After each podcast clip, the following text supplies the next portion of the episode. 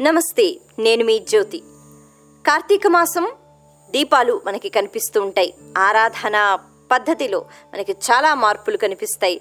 మనం ఆలయాలకి ఎక్కువగా వెళ్ళడము దీపాలు వెలిగించటము ఎన్నో పుణ్యతిథుల్ని మనం చక్కగా జరుపుకోవడము ఇవన్నీ కార్తీక మాసంలో కనిపిస్తాయి. వీటితో పాటు మనకి అయ్యప్ప స్వామి దీక్ష స్వీకరించిన వాళ్ళు చాలామంది స్వాములు మనకి కనిపిస్తూ ఉంటారు.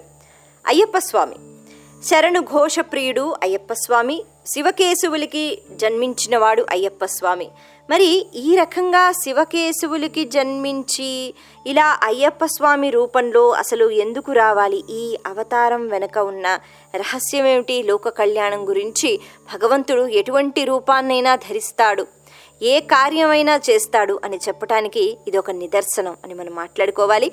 అయ్యప్ప స్వామి అంటే మనకి బాలుడిగానే కనిపిస్తూ ఉంటాడు బాలుడిగానే దర్శనమిస్తూ ఉంటాడు.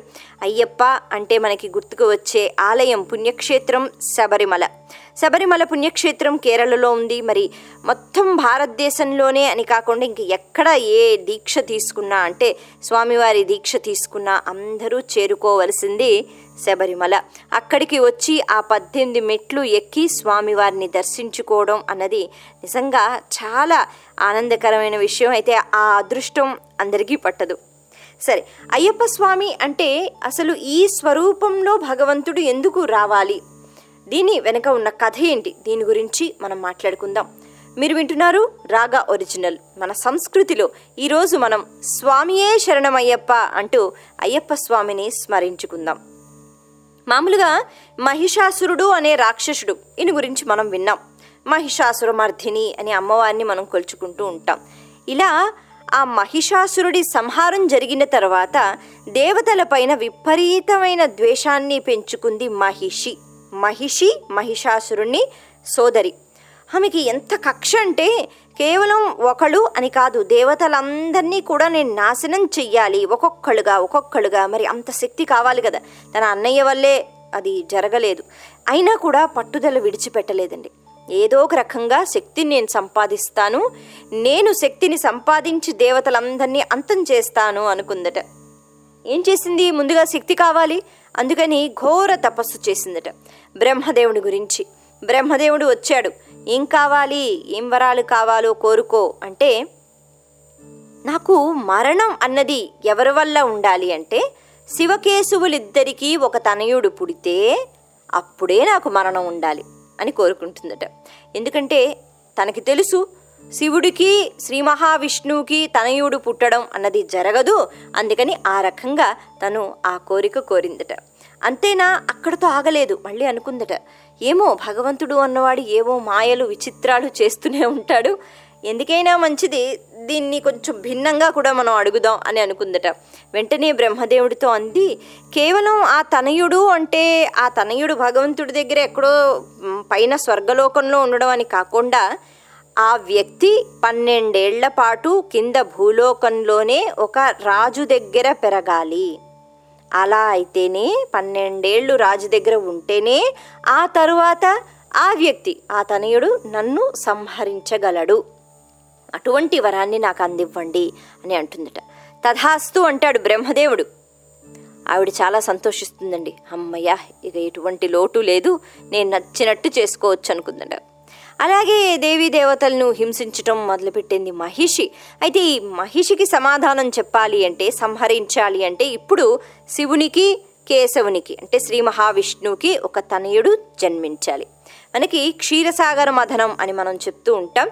మరి ఈ మథనం అయిన తర్వాత ఎన్నో వస్తువులు బయటకు వచ్చాయి అలాగే చివరికి అసలు మథనం అన్నది ఎందుకు చేశారు? అమృతం కోసం. అమృతం వచ్చినప్పుడు అమృతంలో ఒక్క బిందువు అయినా రాక్షసుడికి వెళ్ళకుండా అంటే దానవులకి వెళ్ళకుండా దేవతలకే వెళ్ళాలి. మరి అలా చెయ్యాలి అంటే మళ్ళీ శ్రీ మహావిష్ణువు ఒక స్వరూపాన్ని తను సృష్టించుకున్న అంటే ఒక స్వరూపంలో రావడం జరిగింది. అదే మోహిని అవతారం. ఎంతో చక్కగా అంటే అంతకంటే అందమైన స్వరూపం ముల్లోకాల్లోనూ ఎక్కడైనా ఉంటుందా అని అనేటట్టుగా చక్కని స్వరూపంతో ఎంతో చక్కని అందగత్తెలాగా మోహిని అన్నది బయటికి రావడం జరుగుతుంది. ఆ మోహిని ఆ స్వరూపంలో శ్రీ మహావిష్ణువు చాలా తెలివిగా ఈ అమృతం అంతా కూడా ఆడుతూ పాడుతూ దేవతలకి పంచిపెట్టడం. అయితే అది వేరే కథ అనుకోండి. మొత్తానికి మోహిని అనే రూపాన్ని ధరించాడు శ్రీ మహావిష్ణువు. అలా మోహిని రూపాన్ని ధరించిన తర్వాత ఈ మథనం అయిపోయిన తర్వాత అమృతం పంచేసిన తర్వాత శివుడు మోహినిని మోహించి ఆ తరువాత పెళ్ళి చేసుకుని వాళ్ళిద్దరికీ జన్మించిన దేవుడు అంటే అయ్యప్ప అని మనకు చెప్తారు. అయితే ఇక్కడ శివుడు అనేటప్పటికీ మోహిని యొక్క సౌందర్యాన్ని చూసి శివుడు వెంట వెంట పడ్డాడు అని కొన్ని దగ్గర మనం చదువుతూ ఉంటాం. అయితే ఇక్కడ మనం ఆ విధంగా ఆలోచించకూడదండి. భగవంతుడు అన్నవాడికి దేని మీద కూడా అంత ప్రీతి వ్యామోహం అన్నది ఉండదు. ఇక్కడ లోక కళ్యాణం కోసం ఇలా జరగాలి. శివకేశవులిద్దరికీ జన్మించాలి ఒక బిడ్డ. ఆ బిడ్డ వల్లే మహిషి అనే రాక్షస సంహారం జరుగుతుంది కాబట్టి ఇక్కడ ఈ కళ్యాణం అన్నది జరగాలి. మోహిని శివుడికి ఒక తనయుడు జన్మించాలి. అందుకని ఇది జరిగింది. ఆ తర్వాత అయ్యప్ప స్వామి పుట్టిన వెంటనే మరి ఆయన శివుడి దగ్గరో లేకపోతే శ్రీ మహావిష్ణువు దగ్గరే ఉంటే కుదరదు కదా భూలోకంలో ఉండాలి. అది కూడా ఆ మహిషి కోరుకునే వరంలో ఒక భాగం. భూలోకంలో ఉండాలి అంటే ఒక వ్యక్తి ఉండేవాట రాజశేఖరుడు. అంటే పందళ రాజు రాజశేఖరుడు. ఆయన చాలా శివభక్తుడు. ఆయనకి ఉన్న ఒకే ఒక చింత ఏమిటి అంటే సంతానం లేదు. ఆయన విపరీతంగా ప్రతి నిత్యం బాధపడుతూ తపస్సు చేసుకుంటూ పూజలు చేసుకుంటూ శివయ్య ఒక బిడ్డను నాకు ప్రసాదించు అని కోరుకుంటున్నట్ట. అటువంటి సమయంలో పరమేశ్వరుడు ఏం చేశాడంటే ఈ బిడ్డని ఆ రాజ్యం దగ్గరే వదిలిపెట్టేశాడట. మెడలో ఒక మణి వేసి ఆ మణి ఎలా ఉంది అంటే చాలా తేజస్సుతో అది వెలిగిపోతుంది. ఎందుకు అంటే అటు శివుడికి ఇటు శ్రీ మహావిష్ణువుకి పుట్టిన స్వరూపం అది.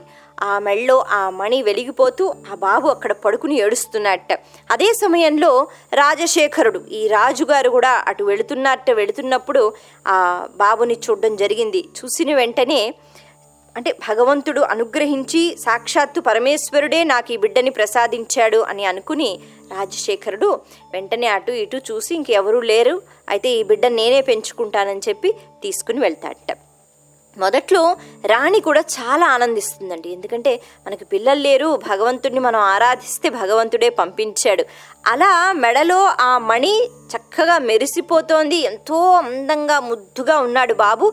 అందుకని మణికంఠ కంఠానికి మణిని అలంకరించుకుని తాను వీళ్ళకి కనిపించాడు. కాబట్టి మణికంఠ అనే పేరు వాళ్ళు పెట్టుకున్నారట. పెట్టుకున్న తర్వాత వాళ్ళు చక్కగా పెంచుకున్నారండి. అయితే ఇక్కడ చమత్కారం ఏం జరిగిందంటే భగవంతుని మాయ అని మనం చెప్పుకోవచ్చు. ఒక్క సంవత్సరంలోనే మళ్ళీ వీళ్ళకి సంతానం కలిగిందట. అలా సంతానం కలిగిన తరువాత మరి ఎంతైనా ఇప్పుడు ఆ రాణి సవతి తల్లి. రాజుకి మనసులో ఎటువంటి అంటే భేదం అన్నది చూపించలేదండి. ఇద్దరూ నా కుమారులే అన్నట్టుగానే ఉండేవాట. రాణి మనసులో మాత్రం ఎంతైనా సొంత బిడ్డ పుట్టిన తర్వాత తెచ్చుకున్న బిడ్డ మీద అంతగా మమకారం అన్నది లేకుండా మెల్లిమెల్లిగా పోయిందండి. మొత్తానికి గురుకులం గురుకులానికి కూడా ఇద్దరిని పంపించడం జరిగిందట. ఇద్దరూ వెళ్ళారు. అయితే అక్కడ ఉన్నది అయ్యప్ప స్వామి ఆయనకున్న ఆ జ్ఞానం చూసి కానీ లేకపోతే ఆ తెలివితేటలు అక్కడ గురువులు కూడా చేతులెత్తి దండం పెట్టారట. అసలు ఎవరు మేము ఎవరికి నేర్పిస్తున్నాము అని వాళ్ళు అనుకునేవారట.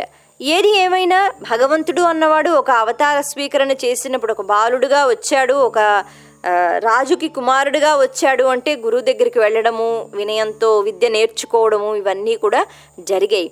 అలా మొత్తానికి ఇద్దరు అన్నదమ్ములు కూడా వాళ్ళ విద్యాభ్యాసం అన్నది పూర్తి చేసుకున్నారు. మళ్ళీ తిరిగి వచ్చారట రాజ్యానికి.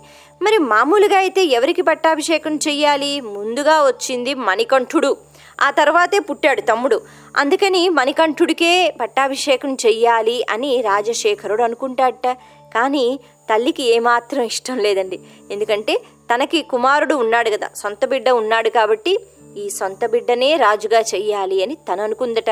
కానీ ఆ మాట చెప్పలేదు. చెప్తే ఎవరైనా ఆమెనే తప్పుగా అనుకుంటారేమో అని ఒక ఆలోచన. కాబట్టి ఆవిడేం చేసిందట? నటించడం మొదలుపెట్టింది. ఒక వైద్యుణ్ణి పిలిచిందట. వైద్యుణ్ణి పిలిచి నాకేదో చాలా ఘోరమైన జబ్బు వచ్చిందని మీరు చెప్పాలి. అయితే ఈ జబ్బు నయం కావాలి అంటే పులిపాలు తెస్తేనే పులిపాలతోనే నయం అవుతుంది అన్న విషయం మీరు చెప్పాలి అని ఆ వైద్యుడికి బోల్డంత నగలు ధనం అవి ఇచ్చి చెప్పిందిటండి మహారాణి. అయితే ఇక మన్నాడు పట్టాభిషేకం అవుతుంది అనేటప్పటికీ ఆవిడ అకస్మాత్తుగా పడిపోయి ఏమాత్రం నా ఆరోగ్యం బాగాలేదు అసలు నేను ఉంటానా పోతానా అనేటట్టుగా ఆవిడ చెప్పటము ఆ వైద్యుడు చెప్పటము రాజుగారు మణికంఠుడు అందరూ నమ్మారు. అయితే దీనికి మందు ఏంటి అంటే ఇంకెక్కడా లేదండి మందు. కేవలం పులిపాలుతోనే ఇది మందు. మరి పులిపాలు ఎవరు తీసుకొస్తారు అని ఆలోచించారట. పులి దగ్గరికి వెళ్ళి పులిపాలు తేవడం అంటే అది అంత సాధ్యమైన పని కాదు. మరి ఏది ఏమైనా తల్లి పెంచింది పన్నెండేళ్ళ పాటు. అయ్యప్ప అన్నట్ట మణికంఠుడు అన్నట్ట నేను తీసుకొస్తాను. నాన్నగారు మీరేం కంగారు పడకండి. నేను వెళుతున్నాను అడవులకని చెప్పి ఆయన బయలుదేరట అయితే పాపం రాజుగారికి కొంచెం భయం వేసిందండి. ఎందుకంటే ఎంత భగవంతుని అనుగ్రహంతో పుట్టిన పిల్లవాడు అని అనుకున్నారు. కానీ అక్కడ ఉన్నది సాక్షాత్తు శ్రీ మహావిష్ణువు అలాగే పరమేశ్వరుడు. మొత్తానికి అడవికి బయలుదేరట. ఇక్కడ అడవిలో మహిషి అనే రాక్షసి ఉందండి. ముందుగా ఆ మహిషి అనే రాక్షసిని సంహరించాలి. ఎందుకంటే అప్పటికే పన్నెండేళ్ళు అయిపోతాయి అయ్యప్ప స్వామి వారికి. ఈ విషయం గ్రహించిన నారదుడు అలా అడవిలోకి వస్తున్నాడు కాబట్టి మహిషి దగ్గరికి వెళ్ళి ఎలాగైనా నిన్ను చంపాలని అయ్యప్ప ఇటువైపే వస్తున్నాడు. కాబట్టి నువ్వు లే లేచి యుద్ధం చెయ్యి. చూద్దాం నీకు ఇప్పుడు శక్తి తక్కువ ఉందా? లేదు. నువ్వు ఒక పెద్ద రాక్షసివి. ఆ వ్యక్తి చూస్తే అంటే చిన్న పిల్లవాడు. అయ్యప్ప అంటే ఎవరో కాదు పిల్లవాడు. ఆ పిల్లవాడిని సంహరించడం చాలా తేలిక. అందుకని వెళ్ళంటట నారదుడు. అలా చెప్పిన వెంటనే మహిషి కోపంతో లేస్తుందండి. లేచి ఓహో అంటే అనుకోలేదు కానీ భగవంతుడు ఇటువంటి మాయ చేస్తాడా? సరే రానివ్వు ఆ పిల్లవాడిని నేను సంహరిస్తాననుకుందట. మొత్తానికి వాళ్ళిద్దరికీ మధ్య భీకరమైన యుద్ధం జరుగుతుంది. ఆ యుద్ధాన్ని చూడ్డానికి మొత్తం బ్రహ్మాండంలో దేవతలందరూ కూడా పైనుంచి అలా చూస్తున్నట్ట. ఎందుకంటే అసలు మణికంఠుని అవతారం అయ్యప్ప స్వామి స్వరూపం స్వీకరించిందే మహిషి అనే రాక్షస వధ కోసం. అది చాలా ముఖ్యమైన పని. మొత్తానికి అయ్యప్ప స్వామి మహిషి అనే రాక్షసిని వధిస్తాడండి. అది వధించిన తర్వాత పూలవాన కురుస్తుందట. అప్పుడు స్వామివారు అంటారట ఇంద్రుణ్ణి పిలిచి మీరందరూ ఇక్కడికి వచ్చారు కదా చూడటానికి ఇప్పుడు మీరందరూ కూడా పులుల్లా మారిపోండి. ఎందుకంటే పులి పాలు నాకు కావాలి నా తల్లిని రక్షించుకోవడానికి. పులిలా మారిపోండి అంటే అక్కడ ఉన్న వాళ్ళందరూ పులులైపోయారట. ఆ పులులెవరు? దేవి దేవతలు. అయితే అయ్యప్ప స్వామి వాహనం పులి అంటారు. ఆయన ఒక పెద్ద పులి మీద కూర్చుంటారండి మనకి. ఆ ఫోటోలు అవి చూస్తే తెలుస్తుంది. అయితే ఇక్కడ సాక్షాత్తు ఇంద్రుడు ఒక పెద్ద పులిగా మారిపోయి అయ్యప్ప స్వామిని తన మీద ఎక్కించుకున్నట్ట. అలా ఇంద్రుడే వాహనంగా మారిపోతాడు అయ్యప్పకి. అయితే పులిపాలు అంటే ఆ మాత్రం అడిగితే అయ్యప్ప స్వామి మాత్రం ఆయనకు విషయం తెలియదని కాదండి. మరి బుద్ధి చెప్పాలనే ఆ రకంగా వెంట పెట్టుకుని వచ్చాట. ఎన్నో పులులు వెంట వస్తున్నాయి. రాజ్యంలో అందరూ భయపడిపోయారట అయ్య బాబోయ్ పులి మీద కూర్చుని వస్తున్నాడు అయ్యప్ప స్వామి. వెనక మళ్ళీ పులులు. వాళ్ళందరూ పక్కకి తప్పుకున్నారట. మొత్తానికి రాజ్యంలోకి వచ్చేసాడండి తల్లి కూడా కంగారు పడిపోయింది. ఇదేంటిది అసలు అడవికి వెళ్ళి పులిపాలు తెస్తాడంటే అక్కడే చనిపోతాడని నేను అనుకున్నాను అని ఆవిడ అనుకుంటుందట. ఆ తర్వాత ఆ తేజస్సు చూసి అంటే పులి మీద ధైర్యంగా కూర్చున్నాడు. వెనక పులులు ఉన్నాయి ఆవిడకి అర్థమైపోయింది. పిల్లవాడు మామూలు పిల్లవాడు కాదు. అసలు దైవంతో సమానం అని చెప్పి ఆవిడ తప్పు ఆవిడ తెలుసుకుంటుందట. అయితే అప్పుడు రాజశేఖరుడు అయ్యప్ప నీకే నేను ఈ రాజ్యాన్ని ఇచ్చేస్తాను క్షమించు అని చెప్పి ఆయన ముందుకు వస్తుంటే కాదు కాదు ఈ రాజ్యం ఇది నాకు వద్దు. నేను వేరే పని మీద వచ్చాను. ఆ పని పూర్తయిపోయింది. అంతే కదండి మహిషి యొక్క సంహారం అన్నది జరిగిపోయింది. మరి ఈ పని అయిపోయింది కాబట్టి ఇంకొక పని మీరు నాకు చేసి పెట్టాలి. అదేంటి అంటే ఇప్పుడు ఇక్కడ నుంచి నేను ఒక బాణం విడిచిపెడతాను. ఆ బాణం ఏ ప్రదేశంలో అయితే పడుతుందో అక్కడ నాకు ఒక ఆలయాన్ని మీరు నిర్మించాలి. ఇదే రూపంలో నేను అక్కడ కొలువు తీరి ఉంటాను అని స్వామివారు చెప్పడం జరిగిందట. అప్పుడు ఆయన అక్కడి నుంచి ఒక బాణం వేస్తే ఆ బాణం ఎక్కడ పడింది? ఇప్పుడు మన శబరిమల అని మనం ఏదైతే పుణ్యక్షేత్రం గురించి చెప్పుకుంటూ ఉంటామో వింటూ ఉంటామో ఆ క్షేత్రం. అక్కడ సాక్షాత్తు తండ్రి గారైన రాజశేఖరుడు అయ్యప్ప స్వామికి ఒక చక్కని ఆలయం నిర్మించడం జరిగింది. అయ్యప్ప స్వామి అక్కడ స్వయంగా వెలిశారండి. అక్కడ ఎవరో తెచ్చి పెట్టారు అన్నది కాకుండా అయ్యప్ప స్వామి స్వయంగా వెలిసిన పుణ్యక్షేత్రం శబరిమల. మొత్తానికి స్వామివారి అనుగ్రహం ఎలా ఉంది అంటే మనస్ఫూర్తిగా మనం ఏ కోరిక కోరినా కూడా తక్షణమే అన్ని కోరికలు తీరుతాయి. ఈ దీక్షలో కూడా అసలు ఆ భక్తి అన్నది చూపిస్తే స్వామివారు ఎన్నో చమత్కారాలు తిరిగి చూపిస్తారు. అయ్యప్ప స్వామిని మనం స్మరించుకున్నాం. స్వామియే శరణమయ్యప్ప. మీరు వింటున్నారు రాగా ఒరిజినల్.